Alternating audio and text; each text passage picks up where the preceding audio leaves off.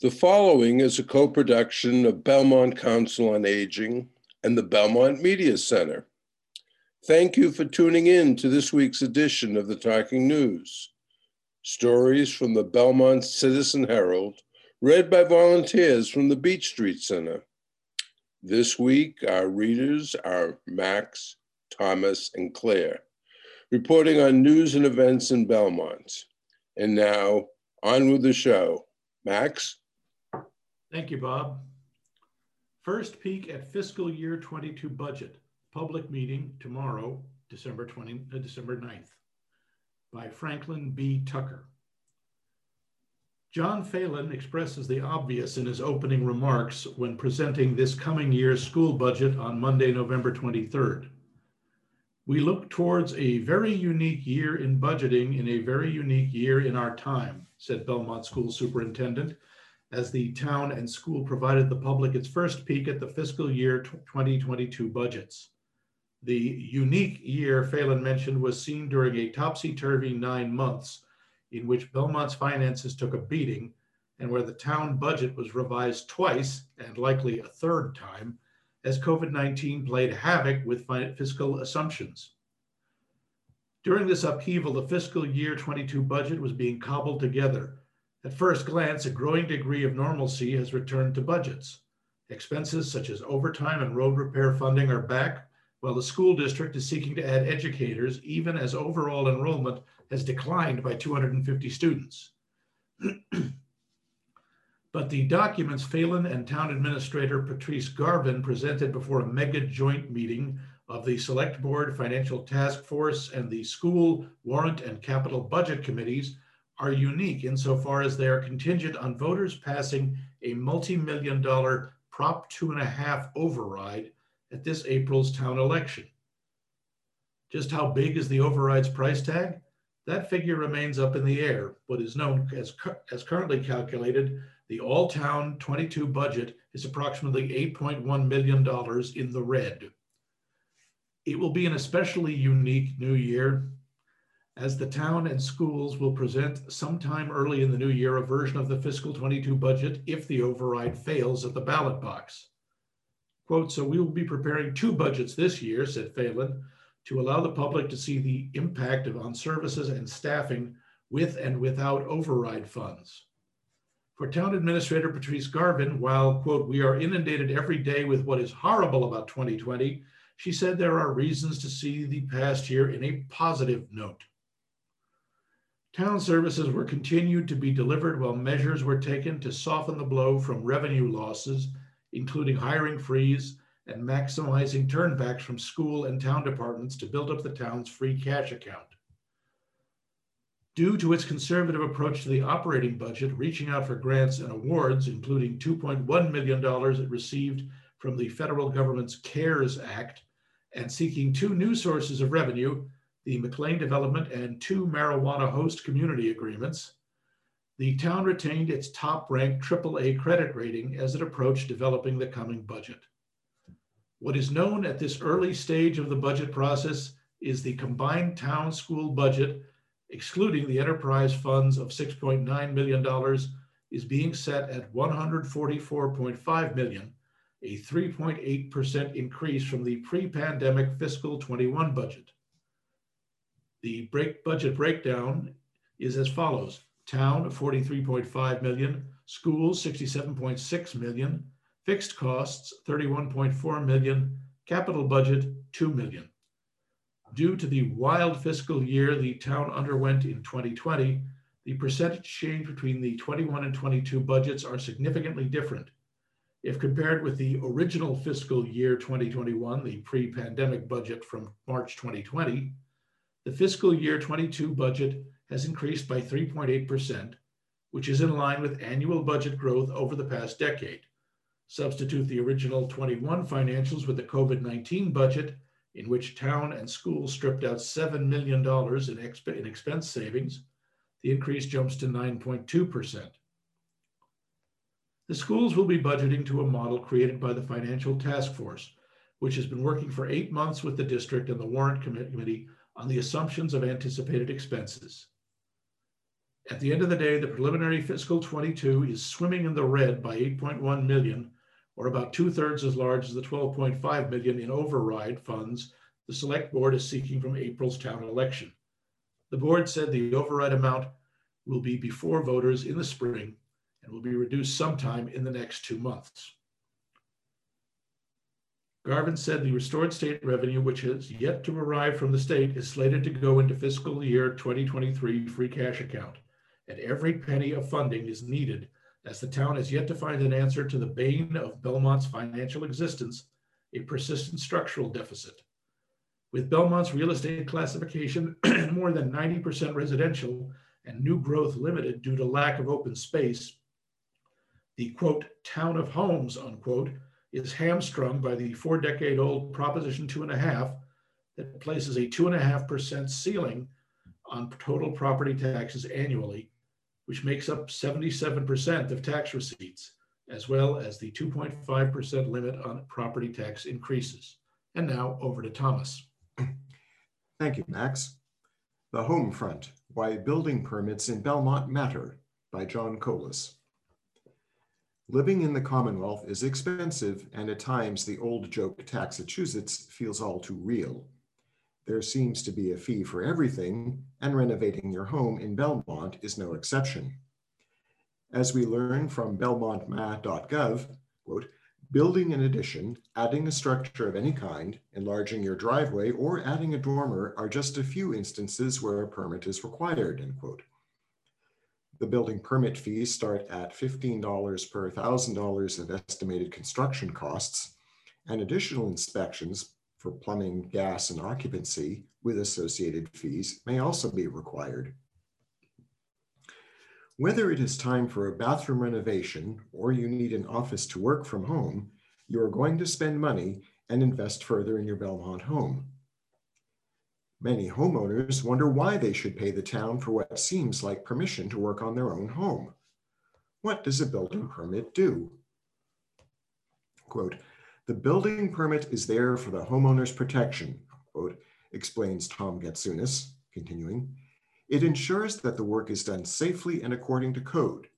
By code, we mean electrical, plumbing, fire, and structural integrity, end quote. Further, it ensures that the contractors doing the work are licensed, insured, and reputable. It also seeks to ensure that the workers themselves are protected and working in safe conditions. Gatsoulis was the Belmont town engineer from 1988 to 2004, after which he became the Public Safety Commissioner for the Commonwealth of Massachusetts. In that role, Gatsoulis was responsible for building inspections and code enforcement for all of Massachusetts. Gatsoulis is currently the owner's project manager at CHA, overseeing construction of the new Belmont High School. Gatsoulis was succeeded in Belmont by Glenn Clancy. Clancy has worked for the town of Belmont for 35 years. As the Director of Community Development, he is also the town engineer, building inspector, and zoning enforcement officer. Clancy and his team are certified building professionals, which means they have met the Commonwealth's criteria for inspectors. Building permits are a matter of public safety, says Clancy. He goes on, the permitting process verifies the contractor is properly licensed. The process provides up front review and back end protection. This means that every licensed contractor in the Commonwealth is paid for two licenses. First, their construction supervisor license, and second, their home improvement contractor license. The permitting process makes sure the person doing the work on your house has both licenses. What many people may not know is that the monies collected by the Commonwealth for the home improvement contractor license fee goes into a dispute resolution fund. This fund is reserved for the protection of homeowners. Should a dispute arise or a contractor leave you with a half finished kitchen, this is the fund from which one would receive restitution. However, if a permit was not pulled, the homeowner does not have access to the fund and forfeits their opportunity for restitution. The consequences of unpermitted work can be devastating. For example, in the case of a fire, flood, structural damage, or personal injury, an insurance company does not have to pay out on a claim where unpermitted work was done. Upon sale of the property, the lending institution's appraisers will review the permit records for the property. Where renovations have evidently been done without a permit, risk to the lending institution is created and loans are often denied. Not pulling a permit is also a form of cheating on your taxes, as the assessed value of a property accounts for home improvements, which are documented through the permitting process. More importantly, quote, building permits are the law. They ensure that all construction in Belmont conforms to zoning regulations and local ordinances, said Gatsoulis. Belmont's permitting process and its building inspectors provide an essential service to the town of homes. While every line item seems expensive during a renovation, one should consider the building permit an essential item with a very high return on investment. And now over to Claire. Thank you, Thomas. Belmont Light announces new efficiency program. Belmont Light recently announced Clean Comfort, a new program to promote highly efficient heating and cooling systems for Belmont homes. Clean Comfort is a new educational and marketing program to connect customers interested in installing energy efficient air source heat pumps with expert research, guidance throughout the installation process and available rebates on the emerging technology. Air source heat pumps are ducted or ductless, sometimes referred to as mini splits, systems that are able to heat and cool homes more efficiently than oil and other systems by moving heat around rather than converting fuel into en heat energy. According to the Northeast Energy Efficiency Partnerships, homeowners can save up to $948 per year when replacing an existing oil system with an air source heat pump. Belmont Light partnered with energy consulting firm Abode Energy Management of Concord to manage the Clean Comfort program. Abode will provide a dedicated and knowledgeable heat pump specialist who will be available to talk directly with Belmont Light customers when they call 339 707 0918 or set up an appointment. Because the systems are highly customizable, it can be difficult to compare quotes and system designs, said Travis Estes, Chief Operating Officer of Abode. The heat pump specialist will help Belmont Light customers navigate the entire process and ensure installations are completed with the utmost quality at a fair price. In addition to the pre-installation assistance, Abode will also work with heat pump installation contractors to review plans and ensure that systems are being installed in the most beneficial manner for customers, as well as performing quality assurance checks after installation is complete and add, aiding the customer in the rebate process.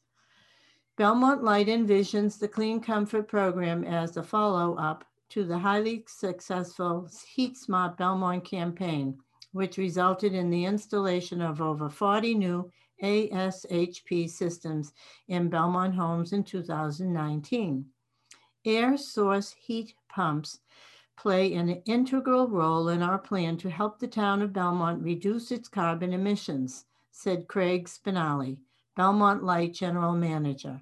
The Clean Comfort program gives us an incredibly useful way to move forward toward those goals while also being able to offer cost savings and increased comfort to our customers. Rebates between $650 and $2,000 depending on the system size, are currently available for Belmont Light customers who install e air source heat pumps in their homes. with additional rebates of up to $1,500 available for homeowners who completely replace fossil fuel systems with heat pumps. Now over to Max. Thank you, Claire. Belmont High Marching Band comes together after long hiatus by Sonia Chen. Student musicians gathered at a distance on the Belmont High School football field recently for the first time in nearly a year. They began to warm up all at once, woodwind, string, percussion, and brass sections clashing in a cacophony of notes and melodies. it was music to BHS marching band director Allison Lacasse's ears. It took everyone's stressometer and brought it down, Lacasse said. It was one of the first days this school year when my job felt like a job. The Marching Marauders gathered for three in person practices in November after a long hiatus. The COVID 19 pandemic has not silenced the band, which is ready to bring live music back to Belmont with revised health protocols and a new approach to performances. The marching band typically convenes before school starts for a week of band camp practices together through November, and performs at varsity football games. Then gets back together in March to prepare for the town's Memorial Day parade. When the state shut down schools last March due to the pandemic, the Marauders season abruptly ended with no clear path to a reunion. It was jarring at first, said Anya Epstein, a BHS junior and one of the band's drumline captains. It was a long waiting process. At the beginning of the school year, band camp returned in a virtual format. It was shorter than in normal years, a few hour long meetings, as opposed to five days of marching, but students were thrilled to gather remotely as a band. Marching band is such a family, and it was just so comforting to see them all together again, Epstein said. The Department of Elementary and Secondary Education released guidance for performing arts in mid autumn, including that students must stand at least 10 feet apart and face the same direction while playing to reduce aerosol spray. Hand sanitizer, disinfectant spray, and paper towels have become standard equipment for the marching marauders. Brass players now empty their condensation valves, or spit valves, as Lacasse affectionately termed them, onto absorbent puppy pads instead of the stadium turf. Everything is a few steps added on than what we're used to, and the students are doing fabulously, Lacasse said. They're very aware of keeping each other safe, and it's on the forefront of everyone's mind. I'm really proud of them. The Marching Marauders will break from practices until March when they hope to prepare for Belmont's Memorial Day parade. I'm ready to do it, said Epstein, who is undaunted by the band's reduced practice time this season.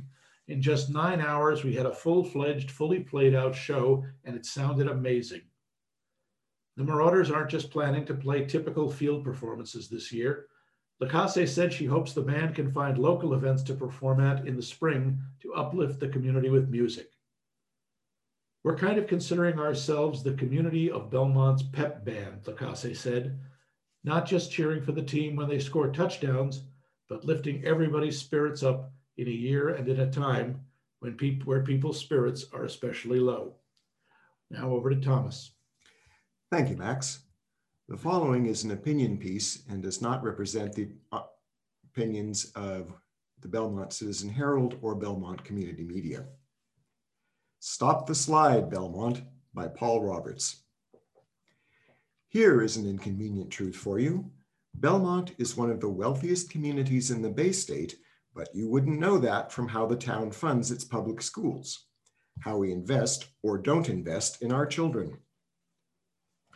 Despite a median household income of in town, $120,000, that is in the top quarter of communities statewide and $40,000 higher than the state average, our public schools are funded in the bottom sixth of Bay State communities.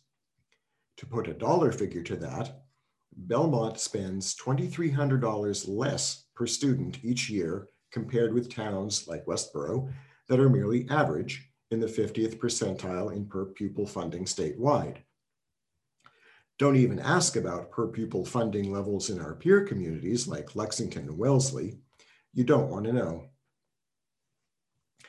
If you add that $2,300 figure up, it is roughly $10 million in funds each school year that could be used to educate Belmont's 4,000 odd K through 12 students, but that is missing from our budgeting. That's $10 million in support that Westboro students benefit from that Belmont students do not. Draw that gap out over time, and $10 million per year balloons to $100 million or more in missing investment in our public schools and by extension, in our children's education. As with many things in life, you can get away with taking shortcuts and putting off needed investments right up to the point in which you can't. Ignoring glaring urgent problems works perfectly until the point at which it stops working entirely. That's where Belmont is now. Our wake up call was the novel coronavirus, COVID 19. For Belmont, a town operating, quote, on the cheap, the virus exposed a wide range of problems created by our enforced penury. To point out just one, we entered the pandemic with 60 fewer full-time teachers than districts like Winchester, Beverly, and Woburn, with nearly identical student populations. Once COVID took hold, that teacher shortage greatly complicated the school's efforts to enact low-density hybrid learning in the fall when the virus prevalence in town was at an ebb. Hampered on every side by a lack of resources, our public schools and the BPS administration did their level best to deliver education to our students while also protecting the health of students and faculty. Still, hundreds of families opted to pull their children from our schools as anger and frustration grew over remote only education and the apparent lack of better options. COVID will pass. However, absent a new commitment by Belmont to our public schools, I fear the problems facing our district will intensify rather than fade. There is a real risk that Belmont's public school system could soon enter something like a death spiral. Imagine a failed override come April, or one that is inadequate to address the underlying needs of our public schools. Families in town would see school services further erode course offerings cut, swollen class sizes. In such a situation, community support for the schools would collapse. Those who could afford to would pull their children from the districts.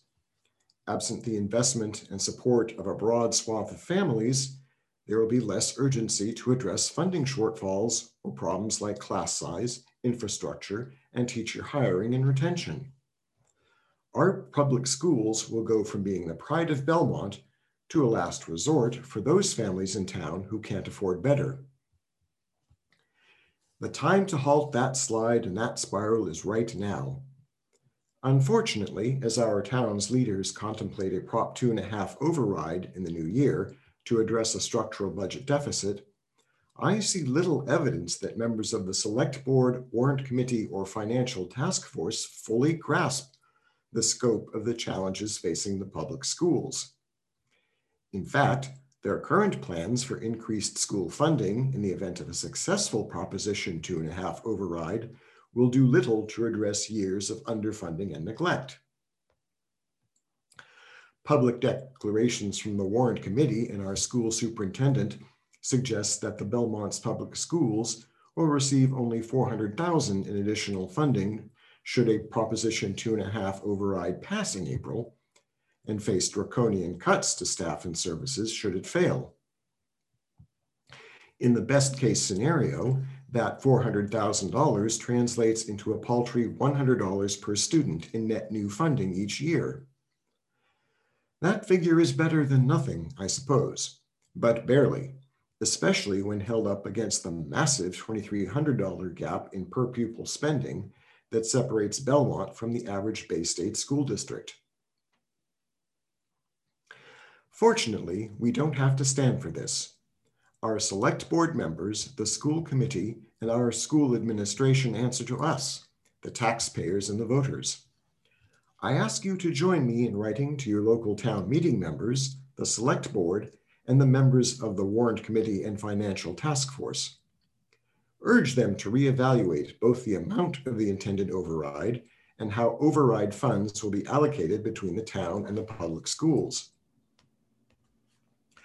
Today more than ever, Belmont must make a firm commitment to its public schools. Most immediately, we must address the core issue of underfunding the district, which robs our students of the education they deserve. I challenge our select board, warrant committee, and school committee to commit within 10 years to a plan to close the $2,300 per pupil spending gap that keeps us in the basement of Bay State communities. Our town has never prided itself on being average, but when it comes to spending on our kids and their education, being average is a great place for us to start. And now back to Claire. Thank you, Thomas. McLean Hospital zoning approved. On September 23rd, Belmont Town meeting members passed the McLean Zone 3 overlay bylaw by a margin of 256 to 5. This action will enable Northland Residential to move forward with the development of a 150 unit mixed use residential community to be known as the Residence at Belmont. Two words. Groundbreaking to start construction of the development is anticipated for the fall of 2021. The town meeting member vote concluded 20 months of community and developer collaboration on the development of reuse plan for Zone 3, a 13 and a half acre site located on the McLean Hospital campus in Belmont. The parcel, originally conceived and permitted as a 490 unit continuing care retirement community in 2004, was never developed and market interest for this scale of retirement community had waned. Building on McLean Hospital's previous successful partnership with Northland Residential in developing the woodlands at Belmont Hill, Michelle, Michelle McLean Hospital's Executive Vice President and Chief Operating Officer, turned to Jack Dawley, President and CEO of Northland, to approach the town for consideration of a revised development program of market rate, senior, affordable, and family oriented for sale and for rent housing.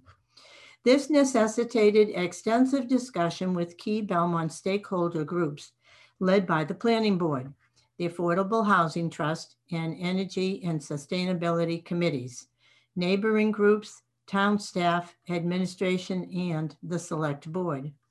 Wednesday night's overwhelming support demonstrates the commitment of Northland Residential and the town to achieve an outcome that balances the interest of the community and the developer, said Dawley. We are proud of the process and outcome achieved. Northland Residential and its McLean design team will commence preparation of the civil, architectural, and landscape design documents necessary for design and site plan approval. A four to six month public hearing permit application review period will commence in February, with formal project permit expected to begin in mid 2021. Now here's Max. Thank you, Claire. And now an excerpt from a short story by Charisse Zarunian The story is called Man Talk and was made into an ebook because it was too long to be published in a magazine or paper in its entirety. The story is about two filmmakers named David and Paul with their masculinity and friendship and fitting into their ethnic community. By the time he had gotten the hang of using the camera, it basically became one of his appendages. And as a funny looking appendage would, it painted him a shocking color from everyone else. After school let out, he would take to some of the sadder sections of West McFadden Avenue, searching for scraps of inspiration. One day he stood behind a laundromat, filming an old man making and selling balloon animals across the street. He zoomed in and out, focusing his lens on his wrinkled fingers, twisting plastic dogs and hats and swords into existence, taking close ups of children watching him intently. Hey, Spielberg! A voice darkened by early manhood broke his creative trance. He turned around and saw the Manukian goons, as David and Paul called them because they went to Manukian, a private pre K through 12 institution on the other side of the town, where the hardcore circle folks whose parents had money went. Paul had gone there before he transferred to public school, where he met David in third grade after it became clear to his mother and father that Manukian's shoebox environment left him gasping for breath. The students there wore plaid uniforms, studied in classrooms with posters of Mount Ararat on every wall, and learned dulce et decorum est pro patria mori along with their times tables. Girls were expected to be white lace, and the boys were trained to be testosterone meteor showers, as the three that stood before him definitely were. The hulking, excessively hairy leader of the group, Sarkis, loomed over David and his henchmen, Kyle and Tigran, stood on either side of the frightened boy. I, I, I'm not Spielberg, he stammered, unable to think of anything better to say. I, I, I, Kyle mocked the boy's tortured stutter to the delight of his two friends. What kind of camera did Spielberg use anyway? Tigran asked with feigned interest that David's sarcasm detector was too faulty to pick up. Depends. David lit up. He loved it when people asked him questions about the exact make and models of cameras used to make famous films, about which he knew an ungodly amount. I think E.T. was filmed with before he could tell Tigran the answer. David felt the hard cushion of the concrete wall hit his shoulders and back. The pain took a few seconds to really release its full power, and a groan formed at the back of his throat. But he wouldn't dare let it loose in front of Sarkis and his small mafia, not even after each boy had taken a turn kicking him and left the area shouting insults that are popular with adolescent boys. Pain, his father once told him, was weakness leaving the body, and for him, that was enough. It seemed like he was doomed to be forever ostracized for some typo in his being that he couldn't identify and pushed around with having it in him to push back. He confided this in Paul later or during his yearly vacation at Paul's summer house on Huntington Beach. They used to mess with me all the time when we were little. If I were you that with if I were with you that day, I would have kicked their teeth in, Paul said, puffing out his bare chest and slamming his foot into the sand. Really?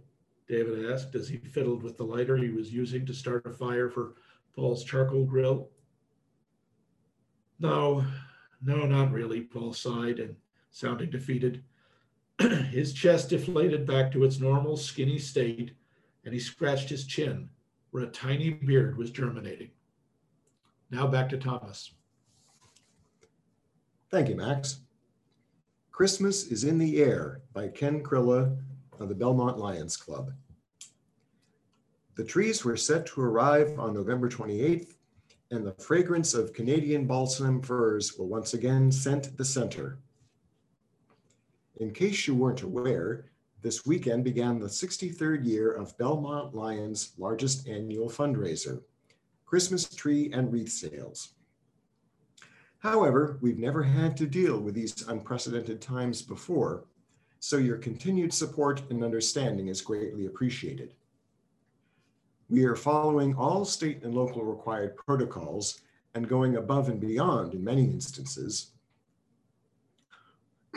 All workers, volunteers, as well as customers, are required to wear masks. Some of the changes for 2020. Masks are required.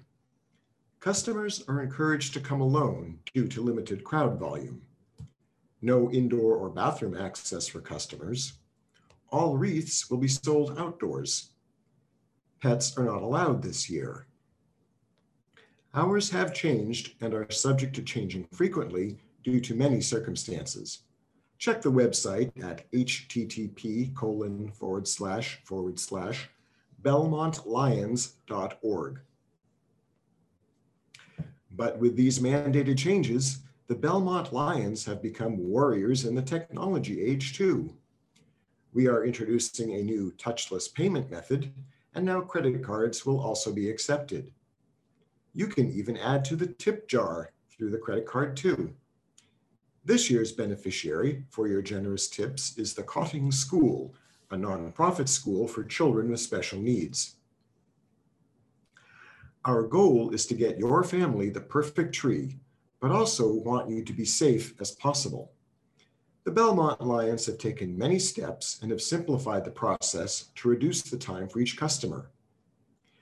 Hours are very different this year, so as mentioned, please check the website for updates. This is still the Belmont Lions' largest fundraiser of the year, and we surely appreciate your support and generosity. As a club, we have dedicated hundreds of hours to learning safety requirements and hundreds more implementing them for our community's safety. Our club is ready to be safe, and we hope you will be too. The club will continue to fundraise with enormous care. We need you, our loyal customers, to continue to help us raise funds. As always, these funds are used to benefit the community. We look forward to seeing the families from all around our region that have made buying a tree and supporting the Belmont Lions a tradition. And now back to Claire. Thank you, Thomas. Earning the Rank of Eagle Scout by Joanna K. Zuvelis.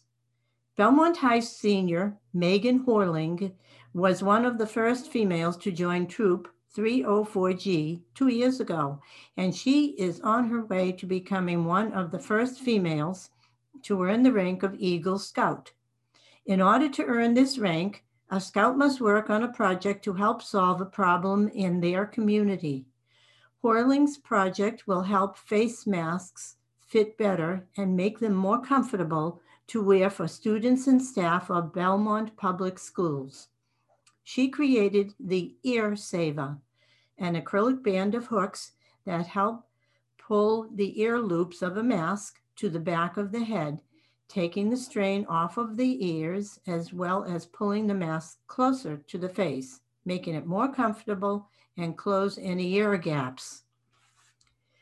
I am super fortunate my family has a Glowforge laser cutter the access to this tool enabled me to design a project that could be carried out with social distancing, said Horling. After she produces them, she has a network of volunteers from her troop who weed them, which means to peel off the protective tape and deliver them to her and other volunteers. I am so grateful for everyone's help and support. This would have been much too big of a project to do on my own. It actually takes much longer to remove the tape than it takes to make them. I am thankful that I had a lot of help with that, said Horling. Horling has worked more than 150 hours with volunteers from Troop 304 to make the 5,236 ear savers. They will be delivered to all the Belmont public schools this week. The materials cost $500. All excess funds raised will be donated to Belmont Public Schools.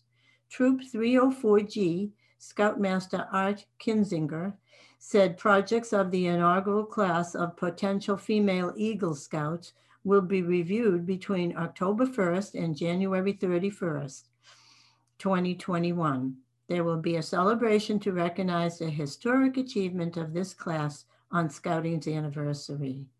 Now, back to Bob. We hope you enjoyed this week's Talking News. You can listen and watch Talking News on Mondays and Tuesdays at 4:30 p.m. on Channel 9 on Comcast and Channel 29 on Verizon. You can also listen to the Talking News anytime on the BMC Podcast Network, on iTunes, or at belmontmedia.org forward slash podcasts. Tune in next week. I'm Bob Fellerman.